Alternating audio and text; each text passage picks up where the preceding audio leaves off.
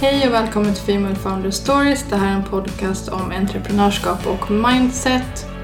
Idag sitter jag här med Matilda och Amanda som driver Holy Crap som är en podcast och ett community.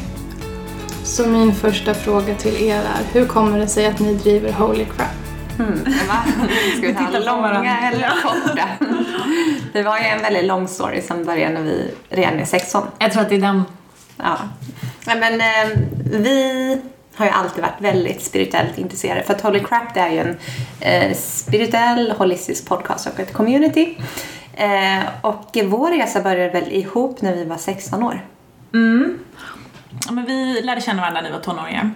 Och eh, har båda alltid egentligen i hela våra liv varit personer som har ifrågasatt allting och velat veta vad som döljer sig bakom och velat ha den större bilden och sådär. Men det var när vi var 16 som vi båda gick till ett medium. För vi har eh, båda mammor som är spirituella. Mm. Och de är födda på samma dag faktiskt. Eh, var ganska roligt. Men så de gick till ett medium, eh, tipsade oss eh, respektive familjer och så gick vi till det här mediumet och eh, var, det var lite som att man så här, då förstod vi vad det var vi hade liksom sökt. Eller man mm. Mm. Och det var då den här nyfikenheten började just för det, så här, för det var framför allt tror jag självutveckling som, liksom, som, som vi båda liksom har brunnit för och eh, vid sidan av spiritualiteten. Just det här att någon kunde förklara saker för en som man inte sagt till andra, som man kanske inte riktigt förstod om sig själv.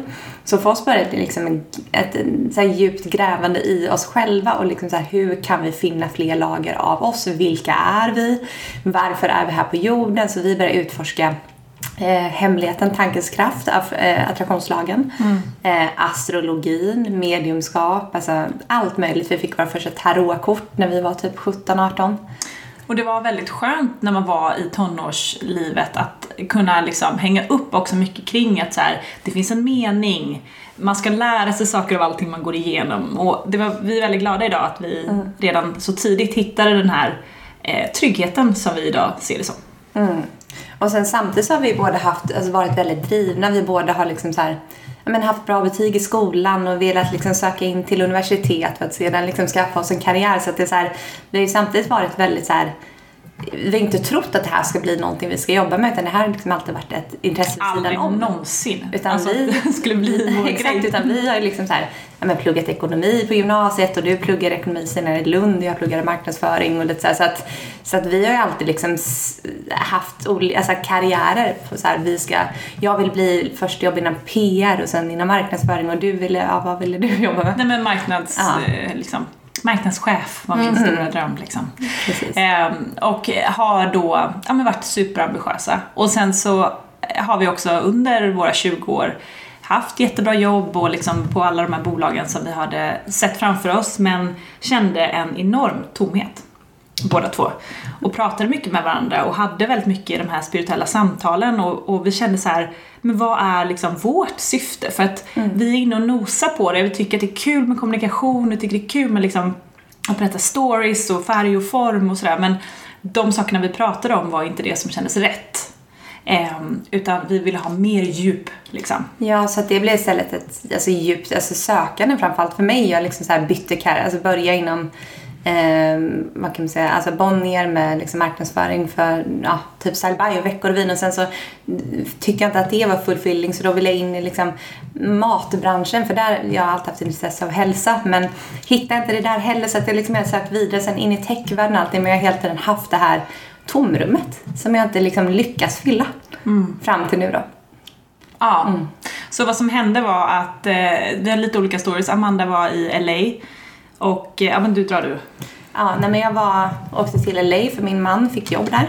Eh, och i LA så fick jag efter några månader när jag fick mitt arbetsvisum eh, jobb på ett techbolag eh, där. Men innan dess så var det så här jag var helt strandsatt i LA. Jag hade liksom inga, inga vänner, jag hade inget jobb. Min man jobbade hela dagen, det var en ny stad. Och så, att, så att det var väldigt mycket jag fick skala av och skala av. Vem var jag utan mina jobb, eller mitt jobb och mina vänner och allting. Så att då började en så väldigt så djup inre spirituell resa för mig. Och speciellt i LA där man är väldigt öppen med sin spiritualitet och folk frågar liksom, det, andra frågan kan vara What's your astrology sign? Alltså mm. det, är så här, det är väldigt öppet där vilket fick mig att liksom så här, Det var, du fick ju vara, det var okej att tro på alla de här sakerna, så vi var ensammast i hela världen i Sverige. Vi pratade inte om det med någon. Nej, och jag hade mitt meditationscenter jag gick till där jag fick liksom upptäcka reiki-healing och idag jobbar jag med reiki-healing. Och det, är så här, det, var, det var så mycket där jag upptäckte samtidigt som jag höll kvar i det gamla med det här med techvärlden. Jag skulle fortfarande in där och liksom så här, kämpa mig fram och liksom hanka mig fram och liksom försöka hitta lyckan i det. För att jag hade fortfarande inte tänkt att jag skulle kunna jobba med min spiritualitet på det sättet. Ja, och eh, ja, men så du var i LA och då hittade ju du också alla de här spirituella poddarna som fanns där. Och hela den världen med så här skitcoola businesskvinnor som har precis som vi en bakgrund inom någonting annat men som har tagit steget in och jobbar med att kanske ha en podcast eller liksom att ha en spirituell business på ett eller annat sätt och sprida den här kunskapen. Och eh, sen något år senare så gick jag igenom en kris med eh, med liksom allting med relationer och jobb och hade precis på samma sätt ett jätte-awakening liksom. Och då kunde Amanda skicka mig alla de här amerikanska poddarna och företagen och jag bara wow! Eh, Men jag vill ha en svensk. Och, för att jag vill också kunna liksom hitta det här communityt i Sverige. Och du kom hem, flyttade hem till Sverige och vi bara, men vad är det här communityt? Och vi hittade inte det. Ehm, men, och då tänkte vi så här, men då får vi ju kanske starta det. Men i samma veva som allt det här hände så eh, sa jag upp mig från mitt jobb och vi båda började på Antler. Som är en, eh, en eh, accelerator, startup-accelerator. Där som det året, det var ju flera tusen sökande men på något sätt så lyckades båda vi komma in och knipa liksom en av hundra platser. Ah. Eh, vilket också är liksom helt sjukt. 200. Ja, det är inte 200. samma Inte samma. Nej. Men eh, så då blev det att vi på, för att vi sökte liksom så här, vi sökte inte ihop med tanken att vi skulle starta någonting Nej, ihop nej. utan det var så här, ja, Matilda kom in skitkul för henne om jag kom in skitkul för mig. Jaha, så ni sökte inte som par? Nej, det nej, trodde nej. jag. Eh, nej, så vi sökte inte ihop, alltså vi hade ingen intention. Då hade vi börjat snacka lite löst om podden men det var så här, vi trodde inte att det skulle bli någon business utan det var så här du har sagt upp dig från jobbet, jag har precis kommit hem från LA. Vi båda var så här, vad ska vi göra nu? Och eh, vi båda kände att det här passar skitbra och sök inte ett startup-program. Ja men så gick vi Antler och eh, hade ju varsina idéer men det var bara fel, det kändes... Som inte rörde Nej. spiritualitet. spiritualitet. Nej, det var helt andra grejer. Okej. Mm. Och vad som hände var att vi, det blev ingenting av de här två projekten. Nej, jag skulle ju starta ett eh, typ, eh, vad kan man säga, en, eh, ja, en techplattform för, men det var lite inom just holistisk hälsa men och du skulle ju starta ett så här, En Eh, ekonomiapp. en ekonomiapp så att det Ja. var så här, det var helt Vilket sjukt. kändes helt fel i magen. Men det var nästan som att ni var kvar lite mer så här klassisk business-tänk då. Jo men för vi visste, vi kände så här, det var intressant för vi bara såhär, ja men vi vill starta bolag. Det är rätt i magen. Det är ett ja på det. Ja, för det kan vi också slänga att vi båda har haft drömmen väldigt länge om att bli entreprenör, vi jobbar för oss själva. Jag har haft det hela mitt liv. Jag har Ja. vetat att sen jag var barn att jag kommer ha ett bolag. Och jag har alltid sagt liksom att när mitt första barn kommer då kommer jag ha eget bolag och den kommer bara få hänga med på en höft och nu är jag gravid, ska föda i maj och har eget bolag så det är så här, det är ganska häftigt när man ser tillbaka också hur, hur ens själ redan vet saker och ting. Det är det vi brukar snacka om också. Mm. Men hur, blev, in på att hitta varandra igen då under Antler-programmet? Alltså även om ni var vänner, så hur hittade Nej men då var det ju så att vi, när det inte blev någonting med Antler så stod vi helt plötsligt utan jobb båda två. Eh, och eh, hade hur mycket tid som helst. Men för Antler, det är liksom ett heltidsprogram man går. Ja, man går heltid i två månader, tre månader. Ja. Och sen så efter det så får man antingen finansiering för den idén man hade på Antler. Mm. Eller så blir det ingenting liksom. Okej. Och för oss båda så blev det ju ingenting. Eh, jag pitchade inte ens min ekonomiapp och du pitchade och det blev aldrig någon finansiering. Nej. Så det var jättebra för oss båda. Så vi hade ingenting och då kände vi så här, men gud vi har ju så mycket tid, ska vi bara starta den här spirituella podden som vi pratade om i våras? Ehm, och så lanserade vi den i november 2019. Och det är också så här hur rätt det är, eller hur lätt det är när det är rätt. För att det är så här, vi hade den här idén och eh, redan när vi fick idén så var vi så här, vi måste ha en fotograf, vi måste ta liksom bild, alltså det här, vi vill göra allt rätt från början, vi vill liksom så här, sa- satsa på det här ändå. Ja. Så att, eh, och fotografen hittade vi på två dagar. Vi, eh, namnet kom vi på över typ en fika och det, det var som att allt bara liksom så här klaffade. Ja men studion vi skulle spela in hittade vi på en sekund verkligen, bokstavligt talat. För att det var någon som råkade lägga upp på Facebook samtidigt som vi var ute och sökte. Alltså det var, allting hände och gästerna har sedan dag ett, gav vi en intervjupodd. där vi intervjuar olika gäster inom spiritualitet och holistisk hälsa. Och gästerna har ramlat in. Vi har alltså med någon, kanske, eh, ja, någon har vi hört av oss till, men de flesta har på ett eller annat sätt liksom kommit i vår väg. Och det har aldrig någonsin varit svårt. Nej. Vi skriver frågor på fem minuter, alltså allting är rinner igenom effortless liksom. Just för att det kommer från någon annan källa på något sätt. Energin och passionen och ja, det är spännande hur det funkar. Mm. Men så det är väl lite så, då startade vi igång, startade vi igång men ehm, att det har växt och blivit vad det är nu och att vi idag eh, håller på att bli liksom en plattform och ett år senare då och att vi har ett eh, community med 3000 medlemmar. Och att vi faktiskt och, är Sveriges största spirituella podcast nu. Alltså det är bara Ja, och det är alltså helt sjukt att allt det här har hänt på ett år. väldigt sjukt. Eh, där vi båda liksom siktar på att väldigt snart kunna jobba heltid med detta. För det är ju följdfrågan för mig som är en trogen lyssnare då. Mm. Hur tänker ni liksom göra business med på det här förutom podden? Man mm, kan ju sponsra podden såklart men Mm. det finns, måste ju finnas så mycket potential att bygga en plattform som är större än det här. Liksom. Vad är era planer framåt? De som inte är hemliga då. Ja, nej, men vi är ganska transparenta med det mesta. Det har ju du märkt som lyssnar på podden. Ehm, nej, men vi vill ju ha en plattform, liksom en att eh, Holocrap ska vara en go-to-plats för alla som är nyfikna på den här världen. Eller om man är jättekunnig och vill veta mer. Så den är både liksom, High and low. high and low. Och det ska ju vara en ja, men kunskapskälla liksom, källa, eh, där vi har liksom, all typ av kunskap med artiklar och framförallt kurser och eh, e-books och liksom, eh, du ska kunna komma in där och så ska du verkligen kunna lära dig mycket om de här olika ämnena, om självutveckling. Ehm, och sen kommer vi även ha vissa produkter som vi själva har använt på vår spirituella resa. Även om produkter inte är det som vi Mm. tror, allting finns ju inom oss. Men det finns vissa saker som vi har använt själva som vi eh, tror att andra kommer ha nytta av. Så det är första steget. Sen har vi massa andra planer, men de har vi inte li- lika konkret definierat.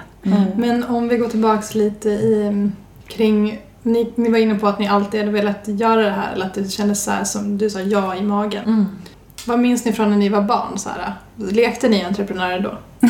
Det här är roligt för vi brukar prata om det här ofta och eh, Jag har ju alltså, hittat jättemycket papper och sånt från eh, ett företag som jag startade när jag var sju som heter Fillesson AB. som var överallt och jag ville alltid bara leka att jag hade företag. Ja. Så mina föräldrar har ju alltid vetat att de är absolut inga entreprenörer och ingen i min släkt egentligen är det. Så jag kommer inte alls från en sån uppväxt men eh, det är i, i mig på något sätt. Mm. Men jag är tvärtom. Alltså jag, jag var en riktig så här fantasy kid. Alltså jag var ute i skogen, lekte liksom häxa och jag lekte liksom, alltså, vet, jag var riktigt naturbarn som bara älskade, ville vara i skogen hela, hela, hela tiden. Så att det var min grej. Jag var mycket också så, jag gillade att spela datorspel, tv-spel. Alltså det, är så här, det var inte alls som så här, sitta inne. Så jag tror att det hade, liksom, då hade jag känt mig helt kvävd typ. Ja. Så att, eh, ja. Spännande, men nu sitter vi ändå här. Ja. ja, det är helt sjukt ju. Men vad har liksom reaktionerna från omgivningen varit? För jag tänker att dels om man mm, säger upp sig och ska satsa på sitt entreprenörskap så kan ju många vara tveksamma för att man är, de är liksom måna om en kanske och rädda att man går en väg som de inte kan gå. Tror ni att det har varit ännu svårare i och med att ert ämne är spiritualitet? Det är lite tabu. Ja men exakt och speciellt, ni är ju inte i LA liksom, då Nej. sitter vi i Sverige. Mm. Jag tror att eh, dels så har vi haft varandra i det här och känt oss väldigt trygga i det. Eh, vi har sagt det många gånger, om vi hade gjort det här själva tror jag vi, ingen av oss hade gjort det här. Aldrig. Eh, så att det på något sätt blivit lite så här, vi har haft sån trygghet i varandra. Men sen är det såklart att eh, mm, Jo men mina föräldrar var oroliga i början. Ja, men folk förstår inte riktigt det så här, för att som sagt spiritualitet är väldigt nytt här i Sverige och så här, vi, vi säger spiritualitet och självutveckling för att det är liksom för oss samma grej. Eh, men nu ser man ju bara ett år senare, nu har ju typ våra vänner förstått grejen för att det är så här, vi pratar om det här i Fredagspodden, nu börjar livet, alltså det är så många stora andra poddar som börjar prata Alla om de här ämnena. Det är lite mer rumsrent kanske. Precis, så nu är det lite som att eh, många i vår har lite så validerat det, vi, alltså omvaliderat och lite förstår grejen nu och liksom så här, ser storheten i det också. Men eh, till en början så var det så här, vi körde på och gjorde vår grej och lite så här, Men jag tror också att det är att när de har sett att det har gått så himla bra och det finns så sjukt mycket folk där ute som just behöver exakt det här. Så förstår de ju att så här, de är nog inte så... Eh, fel ute. nej. Nej. Nej. För i och med att vi ganska snart kom upp i ganska mycket lyssningar och det tror jag också var lite så här att folk förstod liksom att det finns ändå ett intresse där ute. Så att eh, det var nog det att vi ändå växte ganska snabbt som gjorde att folk också förstod. Och sen tror jag också som sagt att vi båda kommer där vi har liksom bakgrunden som marknadschefer och liksom jobbat inom kommunikation och tech i flera år. Eh, och det var väl också lite stämpel på att vi lite vet vad vi gör. Jag tror att vi, det kanske har varit svårare att komma från en annan bakgrund. Jag vet inte, nu är jag kanske ute och cyklar men det känns som att jag har i alla fall fått höra det. Du har gjort så mycket innan, du har gjort karriär så att det har gett lite en stämpel på äkthet eller vad man säger. Kanske, ja. Ja. Men ni, ni hade ju ganska bra jobb och karriär innan. Mm. Tyckte ni aldrig att det var läskigt? Att bara köra? Alltså, Jag kan säga att om inte jag hade gått igenom det här då, spiritual awakening, och jag kan förklara lite vad det, är, vad det är, men det är någon typ av liksom att själen på något sätt vaknar till liv och att den har sovit lite grann. Jag pluggade i Lund och det var väldigt ytligt, mycket fest och jättekul på alla sätt och vis, men det var, handlade mycket om vad alla andra tyckte och liksom hur samhället tyckte lite att man ska vara. Och någonstans där, innan jag sa upp mig så vaknade jag upp till att så här, men herregud, jag måste ju bestämma över mitt eget liv. Och den styrkan som kom ur det var, jag kände mig så jättestark i min, mig själv. Ehm, så där och då var jag lite så här oövervinnlig. Och jag är inte alls i samma mode längre. För att det var en period som var väldigt, så jag var lite så hög på mig själv. Ehm, och det gjorde att jag vågade. Ja, och jag känner samma. Så jag blev ju ganska nedbruten även typ mitt första halvår i, i LA. Alltså när jag tvingades till, jag har sagt innan, till nästan exil. Alltså det var så här långa dagar när jag var helt själv, fick verkligen möta mig själv. Gå in i tysthet när jag var ute och gick promenera jättemycket, började meditera väldigt mycket. Och då tror jag lite jag fann också lite så här, vad är det jag vill här i livet? Vad mår jag bra av inte? För att då hade jag också haft lite så här utmattningssyndrom och eh, men gått igenom hela den biten också. Och sen har vi sagt båda det, någonting som verkligen stärkte oss i det här att våga liksom satsa på the crap, det var Antler också. Ja. Att vara omgiven av hundra stycken entreprenörer som alla sagt upp sig från jobbet. Alla hade tusentals med idéer och det, det var så expanderande att befinna sig just bland de här människorna under Ja. liksom tre, fyra månader. Man liksom programmerade månader. verkligen sin hjärna till att tro att allt är möjligt. Allt är möjligt, ingenting omöjligt. Det är så, här, så att vi kom ju ut därifrån med kanske världens självförtroende från Antler, vilket fick oss att bara köra på Holy Crap. Men det är som att man hittar sitt gäng. Så man, ni behöver inte förklara för dem varför ni ska göra det här. Nej, utan nej. de är liksom redan på samma Ja, och de var liksom. ännu liksom coolare och modigare allihop. Alltså, sådär. Och tillsammans blev man väldigt, ja, man vågade verkligen allt. För att idéerna där inne är ju enorma. Och det måste de ju vara för att man ska tro att man ska kunna starta ett bolag som ska generera jättemycket mycket omsättning om fem år. Mm, och där, det var ju det som att så här, förändra världen verkligen. Så jag menar om det är sådana personer man är med varje dag så blir man ju själv sån. Så det är ett bra tips att eh, omge er med eh, folk som vill göra det ni vill göra. För det är väl det de säger, att dina fem närmsta relationer är de som formar liksom dig som människa. Så att det var väldigt intressant med hade de här hundra personerna av liksom crazy idéer och tankar och pepp på. Mm. Vad skulle ni säga är em, ert varför i ert entreprenörskap? Mm, what, why? Alltså absolut för mig handlar det om att hjälpa människor. Eh, det är grunden i allt vi gör. Vi har jobbat, vi har inte tjänat egentligen någonting på ett år Nej. i Holocrap. Men eh, har enormt mycket passion för det vi gör. Och vi har båda varit med om typ arbetsplatser som kanske inte varit så hälsosamma så att vi så här, vi vill göra allt helt tvärtom. Både med för våra lyssnare, vårt community, folk som i framtiden kommer jobba med oss. Det är bara som nu när vi har en del, vi har liksom jobbat med två interns till exempel. Och för oss är det väldigt viktigt att de har ett högre syfte till varför de vill vara med i Holy Crap till exempel. För att det är så här, vi vet att om man inte har ett högre syfte när man börjar jobba på ett jobb, då kommer man inte stanna kvar heller. Så för oss är det så viktigt att det här liksom även gynnar dem att jobba hos oss. Att inte liksom bara vi gynnas av att de är hos oss. Utan det är så viktigt att man har det här utbytet för att annars så kommer man inte kunna skapa något långvarigt ihop. Skulle ni säga att det har varit er drivkraft genom livet generellt eller är det någonting som har växt i och med ert eh, awakening som ni kallar det? Eh, nej, jag tror att min drivkraft förut har varit att eh, bli älskad av alla. Mm. Och mm, att eh, bli eh, nej men att bli godkänd. Accepterad och en i flocken. Ja, alltså det här klassiska egot som man kan kalla det kanske.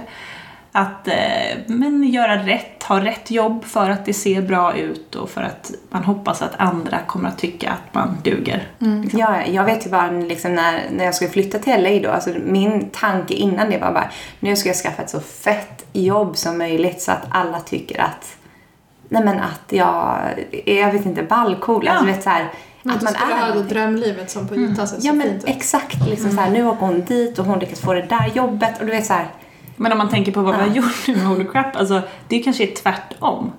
För att eh, eh, bland, det är ingen av våra vänner egentligen som, eller liksom om man tittar på omgivningen, de är pluggade med en Lund eller vad ska säga, eller alla runt omkring. Det är ju ing- de flesta är inte i den här världen och tycker att man gör det, det man gör är lite konstigt. Mm.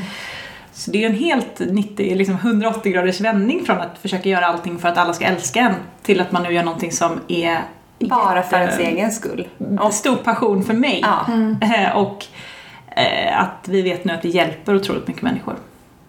Mm. Och Men- faktiskt att vi slutat helt, alltså jag bryr mig inte på samma sätt längre. Så det är så här, bara jag mår bra, för att när jag mår bra då kan jag hjälpa andra. Men om jag mår piss, då kommer jag inte kunna hjälpa andra. Utan det börjar ju alltid med själv och för oss har, så om vi mår bra i det här vi gör med Holy Crap, det är då också vi kan hjälpa andra. Har ni någon gång eh, tvivlat på Holy Crap-konceptet? Och hur har ni kommit förbi det då? Tror du det? Nej, jag tror inte vi har tvivlat. Det har vi inte gjort. Utan det är mer så här kanske liksom... åh, vi båda är, vill ju framåt väldigt Ja. snabbt. Alltså vi ser ju redan vad vi är om fem år. Så det kan ju mer vara den här liksom rastlösheten, Mm. otåligheten som gör liksom att vi inte känner att vi kommer fram tillräckligt Och det snabbt. har, det har ju krävts mycket energi åt att hitta också hur vi ska jobba. Eh, för att vi har båda andra jobb nu och eh, vi har olika liv, eller har haft och ja, men man är olika människor och liksom att bara eh, masseras in i hur Holocrap ska drivas och hur vi ska jobba tillsammans, vi är vänner också. Och det har, så då har vi ju känt alltså så att ah, det, är high and low som är allt. Liksom att, eh, vi går från två bästa vänner till att bli liksom, kollegor som ska liksom också driva bolag ihop. Alltså det, det är ju också liksom prövningar. Det att man får hitta nya roller i det.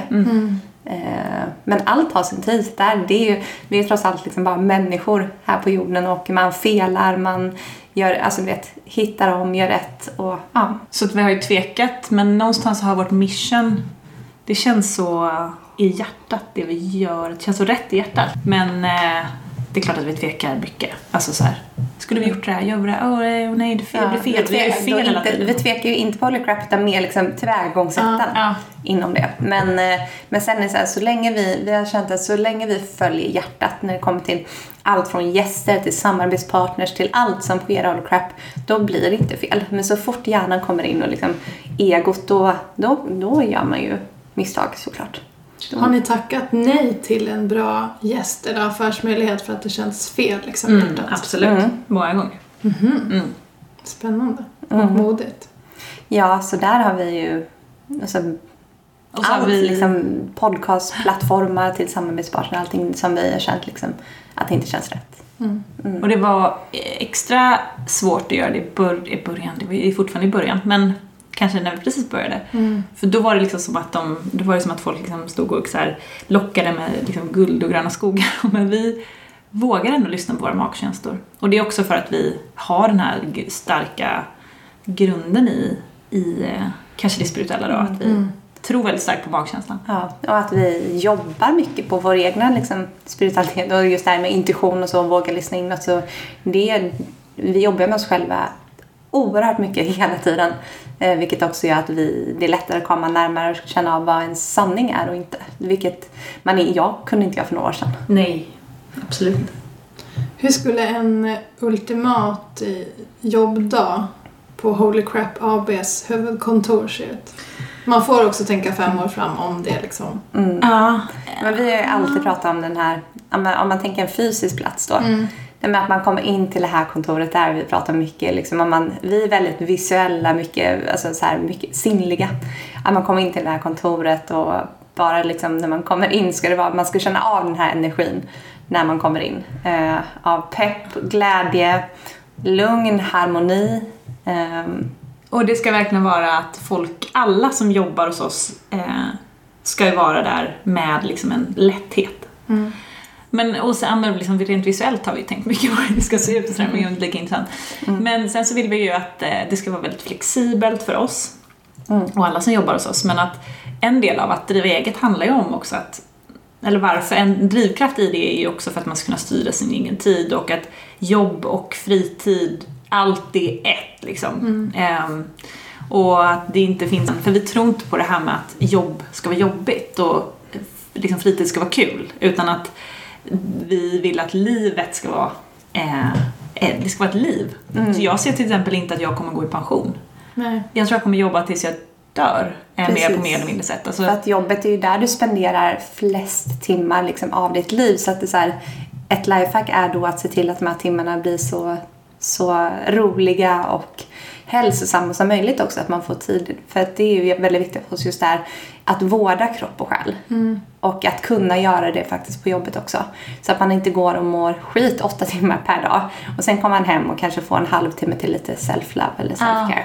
Utan det ska på något sätt ingå i jobbet. Precis. Så att, ja men en väldigt liksom själs, själslig tillvaro. Har målet med Holy Crap ändrats längs vägen? Eller har det varit samma hela tiden? Det har faktiskt varit samma. Ja, jag tror vi båda har en väldigt stark framtidsvision. Och sen är det, liksom, det är väl de här småstegen på vägen som, som ändras. men Kanske inte dag, inte november 2019, då visste vi inte. Men alltså Nej. från det att vi började se att, för det direkt så kom det jättemycket lyssnare. Ehm, så bör, när vi började se att så här, oj shit, vi tänkte ju att så här, är det en som lyssnar så är det kul för det är så kul för oss att spela in. Men sen när vi så fort vi började se intresse så började vi ju se den här visionen och Men så planen från början var mer så här, vi gör en podcast för vi vill, För vi vi vill ha. Liksom. ja, men det är men det var inte så här att det skulle kunna vara en kanal för att nå alla som ska vara med i vårt community. Som Nej. Nej, nej, utan det var bara så här, det här är det roligaste vi vet och också att få chans att typ träffa personer som vi ser upp till inom den spirituella världen och så här bara få sitta och liksom nörda ner sig. Det såg vi som liksom så här guldet liksom. Och att få sitta och nörda ner oss och prata. Sen var vi så här, om en person lyssnar då blir vi typ glada. Alltså det är så här, för vi gör det här så för vår egen skull. Men sen när vi såg, som Matilda sa, hur det växte, det var då vi förstod att hmm, tänk om vi också skulle kunna arbeta heltid med det här och blev liksom så pirriga av tanken. Ja. Och eh, ja, vi började komma på så här, men det här, de här, de här och de här sakerna behövs ju. För det är då vi också kan eh, hjälpa så mycket människor vi, som är möjligt. Liksom. Och vi hittade att det, det fanns ett stort hålrum på marknaden så då tänkte vi att här finns ju faktiskt plats för oss att fylla. Jag tänkte fråga lite, för ni var inne på det att ni har ju jobb vid sidan av. Eh, och det finns ju någon tanke om att entreprenörskap ska vara så här 100% hustling och inte, ja men så här, ingen balans, ingenting.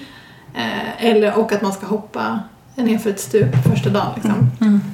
Eh, känner ni att det varit skönt att kombinera med en vanlig anställning för trygghetens skull? Eller, eller upplever ni att det varit svårt istället? Att, det, att ni kanske av arbetsgivare tyckte att det varit jobbigt om ni har drivit annat på er sidan av? Ja, vi har ju lite olika stories men du kan börja där. Alltså både och, verkligen. Skönt för att jag har en lägenhet och liksom Måste leva? Typ. måste leva. Eh, och det är skönt att man också kan känna att man kan bygga upp bolaget så att det blir liksom en, en plattform, inte för att man måste tjäna pengar utan för att göra allting man vill först. Precis, för vi är faktiskt, det kan jag också vi nämna, men vi har ju he- växt helt organiskt hela det här året. Vi har inte marknadsfört oss en enda gång. Nej. Så att eh, det är också så här att, det är som du säger Matilda, vi har låtit det växa fram i den takt Ja, men- det ska. Ja, och utefter vad ni, alltså alla som lyssnar vill ha liksom. Ehm, och det är ju de, alltså det var ju lyssnarna som var såhär, vi vill ha ett Facebook-community. Vi bara okej. Ehm, det var inte så att vi tvingade in folk i ett Facebook-community utan det var så här, det var typ 300 personer som skrev hallå, var är Facebookgruppen? Så att det var ju, eh, allting har ju kommit från egentligen vad eh, liksom vårt community vill ha. Precis. Men, eh, men så det har varit en väldigt skön trygghet men också så är det ju självklart att balansera nu eh, nu när, när vi har så otroligt mycket att göra med Holocrap och mitt jobb eh, är ju absolut en tuff eh, utmaning. Liksom. Så att, men jag tycker att det funkar verkligen för att det är så sjukt kul. Alltså Mm. jag får så mycket energi av att jobba med Holocrap så jag gör ju det gärna. Liksom. Men det är klart att man får ju lite ont i huvudet ibland. Mm. Och ja, jag hade ju, efter Antle så fick jag ett eh, jobb eh, som jag sen blev av med typ en och en halv månad senare på grund av att corona kom. Eh, så sen dess så har jag, så då blev jag så här bara shit hur ska jag göra nu? För det, vi kände så här, det gick ju inte att hoppa på Holocrap heltid då, där vi var då. Då hade vi bara hållit igång i några få månader. Så att, eh, men jag under hela den där antletiden och allting, sen jag kom jag från LA, så pluggade jag också till holistisk coach eh, vid sidan om. Så att jag var klar i april 2020. Eh, och då tänkte jag så här, okej, men jag satsar på min eh, coaching nu istället då, nu när jag blir av med jobbet. Eh, och sen så, samma, vår första gäst i podden var reiki healer. Och eh, då tyckte jag att det lät spännande och utbildade mig till en reiki healer. Eh, och då blev det liksom att jag blev inkastad i det, eh, det holistiska. Så att nu är jag på Remedy som är ett holistiskt center här i Stockholm och eh, jag håller två gruppreiki-klasser i veckan och gör behandlingar. Så att eh, jag har lite vävt in det jag gör i Holy Crap. Eh, så jag har ju helt lämnat The eh, corporate. the corporate world. Mm. Skönt. Mm. Det är faktiskt skönt. Är det något så speciellt som ni känner att ni har fått offra för att driva eget? Alltså för min del är det ju inkomst såklart. Alltså det, det, jag har ju jag liksom gått ner ofantligt mycket inkomst. Och nu har jag ju turen att eh, jag har en partner som, som, så att vi faktiskt kan liksom, med gemensam ekonomi så att jag kan gå runt lite på det, hanka mig fram. Men eh, ekonomiskt sett har det ju inte varit liksom, det bästa året för mig. Eh, men sen är det ändå häftigt att se liksom, med mitt egna hur det sakta men säkert ökar hela tiden. Och det tycker jag också är så här, det var inte alls samma lön jag hade innan men samtidigt så blir det så sjukt, eh, vad kan man säga, tillfredsställande när man vet att det här kommer helt från mig själv. Eh, och att man hela tiden, vi har en plan framåt så vi vet ju att vi kommer kunna generera inkomst antagligen eh, detta året. Ja. Så på så sätt så har väl det varit det tuffaste. Men eh, så är ju entreprenörslivet också. Nej, alltså, på ett sätt har det också varit bra att allt det här har hänt under corona. Så att man har ju haft väldigt mycket tid. Men annars skulle jag säkert säga att man kanske har du vet, eh, inte kunnat gå på vissa middagar. Alltså att det har liksom varit lite sånt där, lite tidsgrejer. Det har verkligen varit en timingfråga. Ja, Mm. men det har varit bra. Så att det har ändå inte varit så mycket som man har behövt Men man har missa. inte missat så mycket det här. Alltså alla är ju ändå hemma nu så att det är så här, De är också hemma och kan lyssna på podcast. ja exakt. Mm. Ja, och väldigt många har ju vaknat upp också till att de ser att så här, okej, om jag skalar bort allt i mitt liv, vad har jag kvar? Vad är den här kärnan? Mm. Och eh, det har gjort att många har varit på väldigt mycket spirituella resor, alltså har hamnat i en spiritu- spirituell, re- spirituell resa. Eh, Är det många som hör av sig till er och vill berätta vad... Alltså får ni sådana stories som att ni hjälpte mig med det här eller Ja, jag lyssnade på varje det här? dag. Alltså flera, alltså 10, 20, 30 meddelanden per dag. Ja. Men gud, Ehm, ja. Så att det är, vi, vi har ett väldigt engagerat community och vi har väldigt nära kontakt med Ja, vi kan ju många, alltså vi är Ja. väldigt liksom nära Det är folk som har lyssnat. online-vänner. Liksom, som skriver till oss sedan dag ett. Så, att det är så, här, så, um, så vi har en väldigt nära kommunikation med alla. Men det tar också väldigt mycket. Ju, ju fler det blir i communityt desto mer tid tar det också såklart. Eh, Men det är väldigt kul. Vi älskar att se liksom, när man hör deras stories, vad de berättar och liksom, Det är ju ja. det som är vår inkomst. Mm. Skulle ni kunna, alltså ni har ju marknadsbakgrund båda två. Mm. Skulle ni säga för de entreprenörer som inte har det att det är ehm, det viktigaste man kan göra att bygga ett community kring det man gör? Alltså det behöver inte vara en Facebookgrupp som en fysisk community Mm. utan bara själva att de är så engagerade liksom. Har det varit er framgångsfaktor? Ja. Ja, nej, men Jag tror för att jag. växa organiskt så har det ju för det har, det, är ju, det har ju växt genom att man har tipsat sina vänner. Mm. Mm. Exakt, för att det här community building inom typ entreprenörskap är ju typ nummer ett också för att kunna liksom bygga upp någonting. Och, eh, men vi har ju liksom inte haft någon tanke där utan det har ju bara kommit.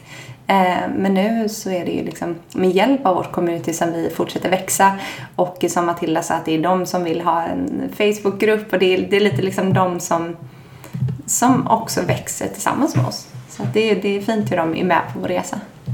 Ja. Så att vi, vi vet inte hur det skulle varit utan. Nej. så det är svårt att säga.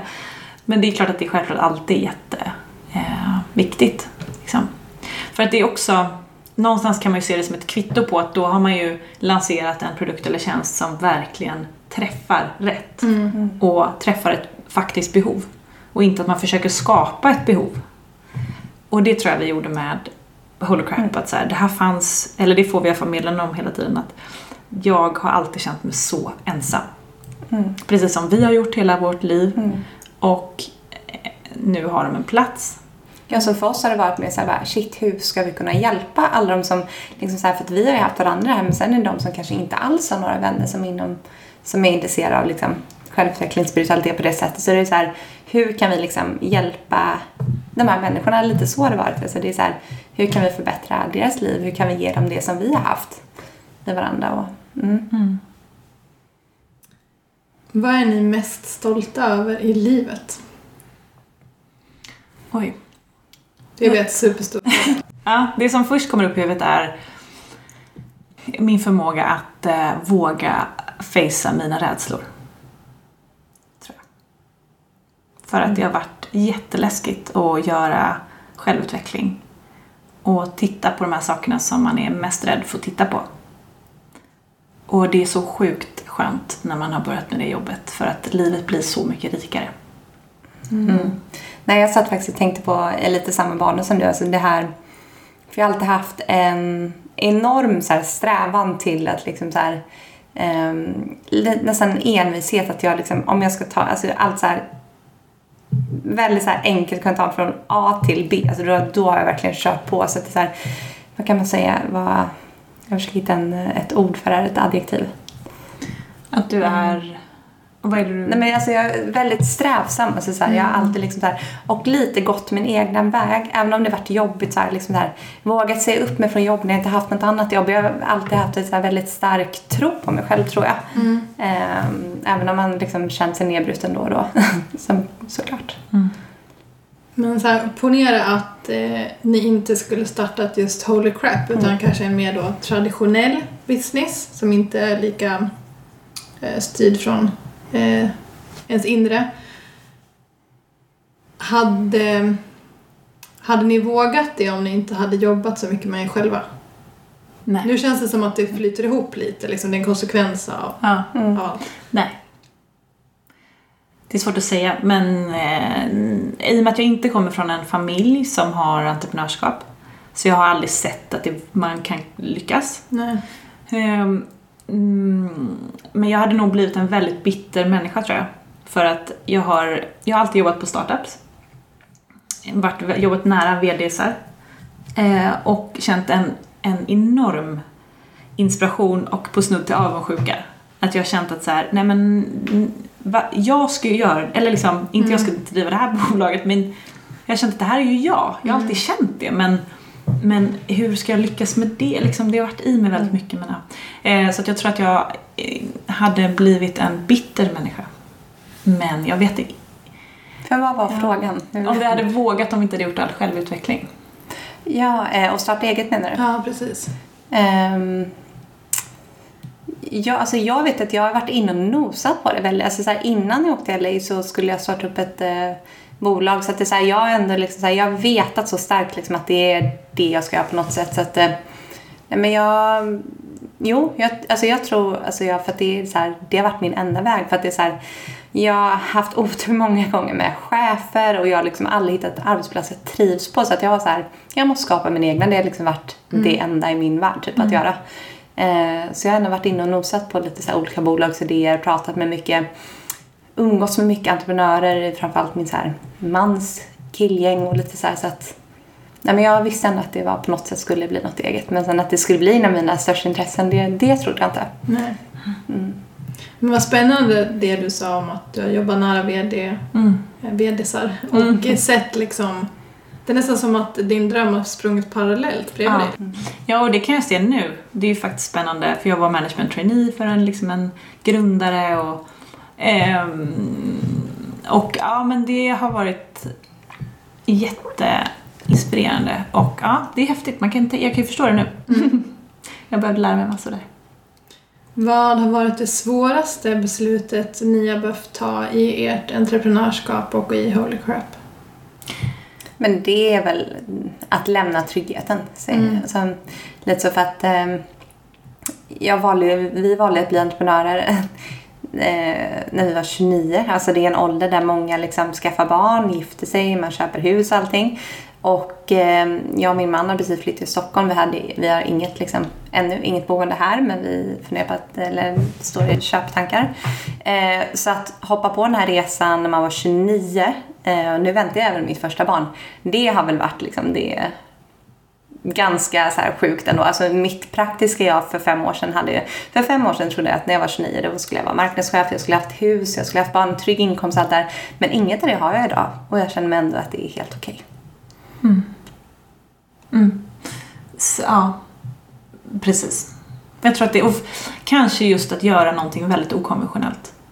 Alltså att våga det och skita i vad folk tycker. Om att här, vi pratar om ämnen som man aldrig har pratat om innan i Sverige i princip. Så det har nog varit för mig som har då velat passa in och vara perfekt. Varit en läskig grej. Ja, för det är det som är intressant med Holy Crap. Så här, man har pratat om det i små källare i Gamla stan typ. Eller ja. så här, på något, någon mässa på någon suspekt eh, bruksort. Men inte paketerat på det här sättet liksom. Nej. Det blir ganska... Och det var lite det vi kände att vi var tvungna att göra för att, som du säger, för att bilderna här innan har varit alltså, ganska gammaldags om man, om man säger så. Så att vi kände att om vi ska göra det så måste vi göra det på ett helt nytt sätt för att kunna nå ut till dem vi vill nå ut till. Ehm, så att det har väl också varit lite grejen. Ja. Och det är så intressant tycker jag det här med rädslor för det har gått, och, gått så mycket vågor. Alltså, kanske, jag tänker att det kanske kan vara inspirerande att höra. Att liksom, Ja, jag känner mig jätte, har känt mig jättemodig och sen så två månader senare så känner jag mig jätterädd. Och så jättemodig och jätterädd. Jag vet inte om det handlar om energierna i luften eller min menscykel eller om det är att någon människa har sagt någonting. Men det är liksom nu är jag på en plats jag känner mig jättetrygg ett och några månader senare med allting vi gör. Men eh, ja, det har fluktuerat. Det där kan ju vända över dagen. Ja, verkligen. Alltså man kan vara on, on top när man vaknar. I princip världens... Eh, man har nästan ett imperium liksom. Mm. Sen så kan man ha ingenting en timme senare mentalt liksom. Ja men exakt, alltså det är energin går upp och ner så att det är såklart att vi har dagar när vi både liksom bara "Åh!" jag tror vi har lärt oss också att inte sugas in i den här rädslan för mycket. Eller så här, på något sätt har man lärt sig hämta Ja. upp sig ganska Ja. snabbt.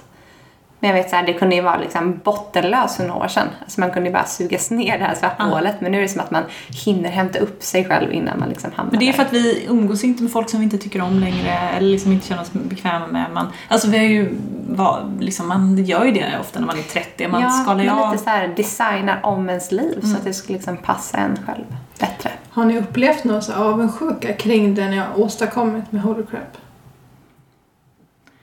Nej. Men det är inte så många av våra vänner som vill göra en plattform. Nej. Nej, men jag tänker så här generellt, om ni går... Om ni skulle, nu har det ju varit eh, corona också under en ganska stor del av tiden. Men om ni skulle gå på eh, ett event med så här, ett klassiskt business-event. Mm. Tror ni att ni skulle ta åt er om någon sån här gammal gubb, kostymgubbe skulle ifrågasätta ert koncept? Liksom? Eller känner ni er så trygga med det ni gör att ni kan låta det rinna av er? För jag tror att många tjejer, och jag vet att många tjejer som skriver till mig på, på min plattform tycker att det är jobbigt. Framför allt vad äldre gubbar tycker och tänker om det man ska starta. Jag tror att eh, vi båda har ett litet issue med auktoritärer, vad heter det? Aktiviteter. Ja. Ja. Så att... Eh, nej, alltså jag, jag, jag, det är nog jobbigare om det är någon i min närhet, vi säger någon, alltså jag vet inte, någonstans, alltså nej, jag vet inte, nej, men jag tror inte jag, nej, det känns som att man har passerat det. Jag, jag tror vi båda har ganska mycket skinn på näsan där när det kommer Ja. till framförallt äldre män. Ja, precis. Nej, men det, det känner jag inte. Just äldre personer, det är ju hemskt. Men om det är någon i ens, ja men som du säger, ens närhet eller Mm. liksom ens killes kompis. Alltså det är något liksom som ändå är lite nära. Mm. Det tycker jag känns lite jobbigare. eh, Om jag funderar på det nu. Men sen har, det har vi inte varit med om så mycket av, som tur är. Men ehm, nej, för då tänker jag alltid så här, men vad, du kanske inte har fattat grejen. Nej. Nej, exakt. Att Alltså- det, är så här, det är så långt ifrån liksom att man förstår att det här är liksom helt så långt ifrån liksom, Den har inte levt lika länge. nej, alltså börsen, liksom trading, allt vad det nu kan vara. Så det är så här, det går inte liksom att... Sen har man ju velat bjuda in den här gubben i communityt. Ja, och vi har lite självutveckling. Det är fantastiskt. Vi har många, eller många, vi har några äldre män i community. Och varje gång vi, de, vi accepterar dem så liksom blir vi så glada. Ja. Det är fantastiskt. Alltså liksom i våra föräldrars ålder. Mm. Och bara välkommen, gud vad roligt. Mm, ja, men så, så kul. Så att det är så här, vi välkomnar ju alla som vill vara med i communityt. Vi tycker det är bara jätte, jättekul. Vi blir jätteglada, extra glada när det är män för att just nu tror jag vi är 95% kvinnor, 5% män. Mm. Tänkte fråga lite om marknadsföring och hur ni har hittat liksom era, men ert community och era kunder liksom som ska gå på era event och sådär. Men det känns som att det har kommit så naturligt, dels på grund av er bakgrund men också för att ni satte den strukturen direkt när ni när ni startade som ni var inne på så bara, men vi, vi, vi visste att vi ville göra ordentligt liksom, även Mm. om det, det bara skulle vara en podcast för er skull i början. Ja, vi ville att det skulle se väldigt proffsigt ut. Men det var ju Mm. också det här för att vi skulle prata om de här ämnena som vi visste att så här, de har marknadsförts på ett sätt förut. Det har Mm. varit mycket liksom, en typ av estetik och en typ av bilder. där Allting har varit liksom på ett Det har varit annat sätt. flumstämpeln som Mm. folk gillar att kalla Ja, flum. mörkt, det har Ja. varit mycket liksom långt hår och liksom tarotkort som ser helt läskiga ut. Alltså det har varit så, så, sådana Mm. häxkänslor. Så vi kände att så här, för att den här podden ska liksom ehm, ha den viben så här, som vi vill, som vi har, så måste den se ut som, eh, va, som vi tänker oss liksom. Som oss och våra vänner, så lite så här som, Som vem som helst. ja, som vem som helst verkligen. Eh, så det var viktigt. Mm. Så det har vi varit noga med. Och sen har vi ju, vi tycker att det är kul med liksom färg och form så att därför så har vi ju, det har kommit väldigt naturligt att det ska se appealing ut liksom. Mm. Man ser ju också mycket av er liksom, på era kanaler. Det är ju ni som är Holy Crap. Har det varit liksom en, en medveten strategi att också visa er bakom kontot? Eller har det bara också blivit så naturligt? Alltså det här är roligt för till en början så tänkte vi bara att vi skulle lyfta fram gäster. Alltså vi vill inte vara de som syntes utåt. Men det är återigen liksom, vårt community som har varit så här, vi vill se mer av er, vi vill höra liksom er story, er spirituella resa och allting. Så att det har ju efterfrågats, liksom solavsnitt och allt sånt och då har det blivit väldigt naturligt att vi har liksom tagit en roll och steppat fram. Men sen har vi också velat använda oss som lite så här talespersoner för att det är okej att fortfarande jobba inom business, ha ett vanligt kontorsjobb och vara spirituell, ja, men till exempel. Så då har vi lite fått använda oss som exempel. Att lite så här, Vi är de som kommer ut ur garderoben och visar att vi är spirituella. Du kan också vara det. Eh, Och det tror jag har varit en viktig del. Du lyssnar i och för sig, du får kanske säga om, det, om det det här är sant. Men att det har varit en viktig del att man just har kunnat se att det blir väldigt liksom grounding när det är två personer som man kanske kan relatera till. Att så här, så här gör vi, så här tar vi in det i vårt liv. Och att vi måste våga vara sårbara och öppna oss för att andra ska våga det. Om inte vi själva vågar det, vilket vi kanske inte gjorde helt i början.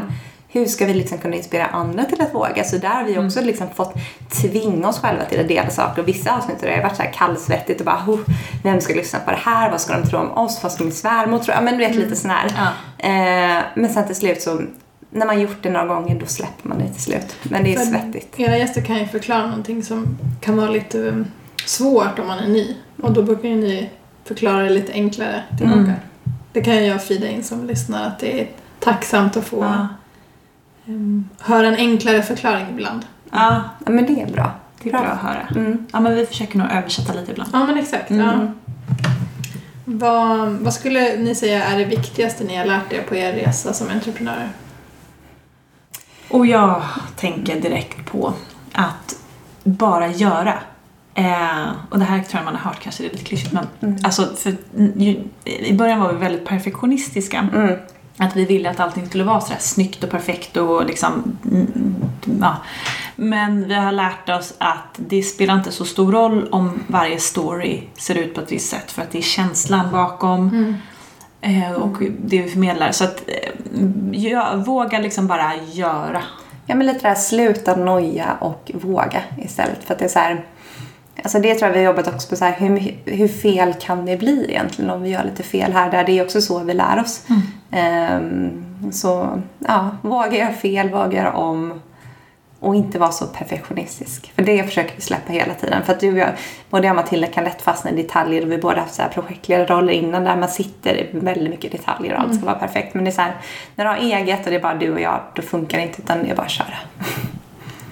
Har ni någon förebild inom entreprenörskapet? Vi har ju lite Gwyneth Paltrow. Mm. Goop. Mm. Är ni Sveriges Scoop? Ja. Vi tycker de är väldigt härliga. ja. Och vi tycker hon är väldigt härlig.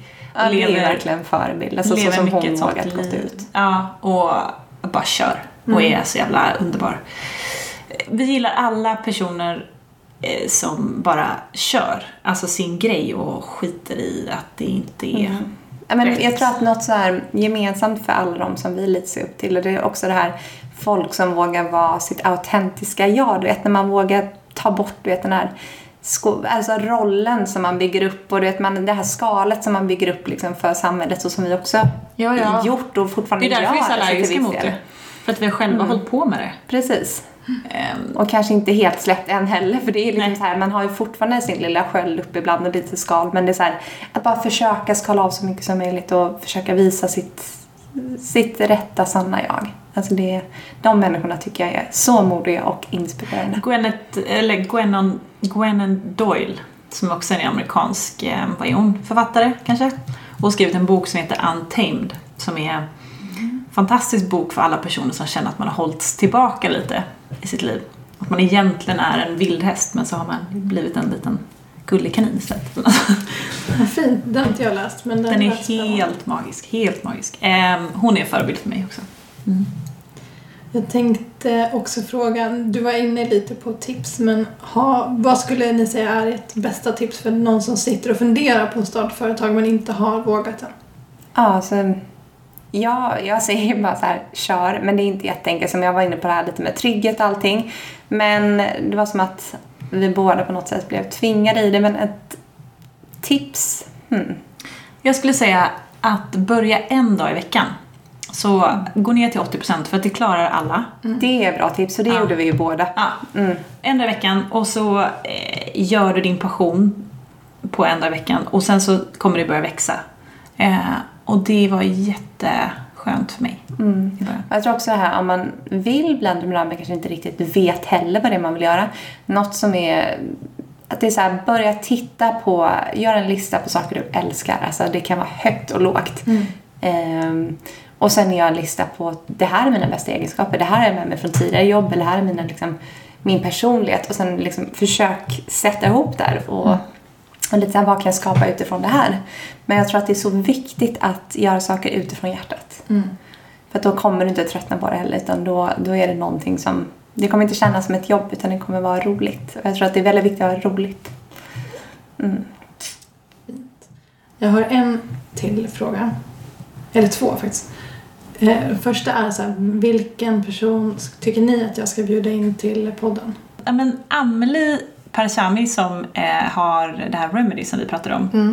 För att hon har ju vågat också starta ett holistiskt fitnesscenter där de har reiki-healing, de har liksom en olika jättespännande energihealingformer och olika klasser som är väldigt out there och fantastiskt. Ja, och men det är ju där jag jobbar, som jag berättade innan, två dagar i veckan på Remedy. Och eh, nej men hon har ju lite gjort det som vi gör med Holy Crap, att det som du sa Matilda, hon driver ju även Stockholms Pilatescenter sedan många år tillbaka. Men just det här Remedy som hon startat mitt på Östermalms, alltså som är väldigt mm, alltså, spirituellt och väldigt alltså, nytt här i Sverige. Startade inte hon också under corona? Jo, exakt. Vilket I september är väldigt lanserar hon. modigt bara det liksom. Ja. Precis, så att, eh, jag tror att det kan vara väldigt intressant att höra hennes story för att hon är... Hon har också... fantastisk på sitt entreprenörskap. Ja, hon har en väldigt härlig story varför det blev som det blev. Ja, och hon har två små pojkar och du vet, så här, familj och liksom mitt uppe i det men hon bara kör på. Så att, Ja, bra. Då ska jag höra av mig till henne. Nu kommer sista frågan. Jo, det är för att jag är en quote-galen person. Så att jag undrar om ni har ett favoritcitat. ja, ett av våra favoritcitat, vi kan ju ta ett gemensamt här då. Eh, det är Where your energy goes, the energy flows. Lite så att det du riktar din energi och dina tankar på, det är också dit energin kommer gå. Fint. Tack så mycket för idag och för att ni har delat er story. Tack, så så mycket. jättemycket. Så kul att vara med. Ja, så kul. Tack.